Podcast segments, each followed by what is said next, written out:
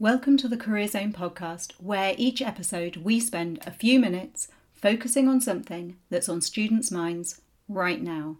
I'm your host, Ray, an employability and careers consultant with the University of Exeter. And you can catch up with all of our series, keep up with all our regular releases by doing those subscribing and following things. We're on iTunes and Spotify. Hello, and welcome to this podcast where we take a look at getting into teaching. My name is Katie Fennell Harris. I'm a Programme Officer within the Employability team and I look after the Aspiring Educators programme. Aspiring Educators aims to provide development opportunities to students who are considering a career in teaching or education. So, if you are considering a career in teaching, what skills do you need to develop? Let's hear from Leanne, an expert in the industry. Hello, my name is Leanne Galloway. I'm currently an early years advisor and Ofsted inspector. Prior to these roles, I taught and led in mainstream schools in the UK before becoming a head teacher in Bangkok and Shanghai within the independent sector. My specialism rests in early years education. So, if you're thinking of pursuing a career in teaching, I'd recommend you consider whether you think you have the necessary skills or the opportunities to develop them. Here are my top five, although I could probably list about 50 as the role is so diverse. Number one, passion. First and foremost, you need to be passionate about teaching and working with children. It's a demanding role and your heart needs to be in it. Children need to be inspired and this needs to be modelled by you. Two, communication. You need to be able to impart information and knowledge, not just to children, but parents and colleagues too. You'll need to adjust your style of communication depending upon your audience. Number three, adaptability. You need to be able to evaluate your practice and constantly seek to adapt and improve. Furthermore, things in education change frequently, so you need to be comfortable with the notion of always learning something new and being prepared to move with the times. 4. Creativity. Children learn best when they're doing something fun and interesting. Being creative will help you ignite interest and passion in your children, as well as make your job more enjoyable. Number five, organisation. You'll be the master of multitasking. You'll need to be super organised on a daily basis and have great time management skills. You will always be balancing your teaching preparation work alongside assessments and report writing, for example. I hope I've given you a few points to consider. Teaching is a wonderful career, or as most people say, a vocation. Being a teacher is a privilege because you have the opportunity to impact positively in so many ways on the next generation, and ultimately, teachers play an essential role in everyone's life. Thanks to Leanne for sharing her top five skills for teaching. A career in teaching requires a diverse skill set, and it's important to further explore what that might look like. It's a really worthwhile activity to map out desirable skills to become a teacher and match this against the skills and experience you already have. This will highlight areas that you can further develop or any gaps that you can look at filling. Did you know that it is no longer an essential requirement to have classroom experience to apply for a career in teaching? However, applications that stand out the most are often from people that have observed a classroom setting, as it allows them to be more reflective in their examples. It is vital that a teaching candidate can demonstrate passion and commitment to working in education. Start thinking about ways that this could be achieved. I'd encourage you to get involved with activities that can help you get a real sense of the role. It could be gaining transferable skills through working with young people in a non school based setting. This can help you out with a really tough decision, one that's really, really important when considering teaching, and that is do you even like working with young people? The only way to find that out is to put yourself in a situation where you can gain that experience. The non school based settings could be something like volunteering with the Scouts, being a lifeguard, or sports coaching. Consider how you're going to ensure you can evidence that you also have the desired soft skills. These include things like organisation, time management, communication, to brush up on these, there are lots of workshops offered through the Career Zone, which can be booked via Handshake. Let's now look at some of the opportunities Aspiring Educators has on offer. These are aimed at giving you experience of working with young people and helping you to decide if your passion lies in teaching. First up is the Primary Enrichment Programme offered by the Graduate School of Education. It's a long established outreach programme that operates from the St Luke's campus twice a year.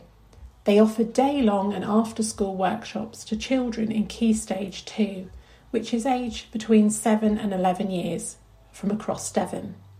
The Key Stage 2 workshops range from humanities to maths, biology to art, coding and robotics to creative writing so there really is something for everyone.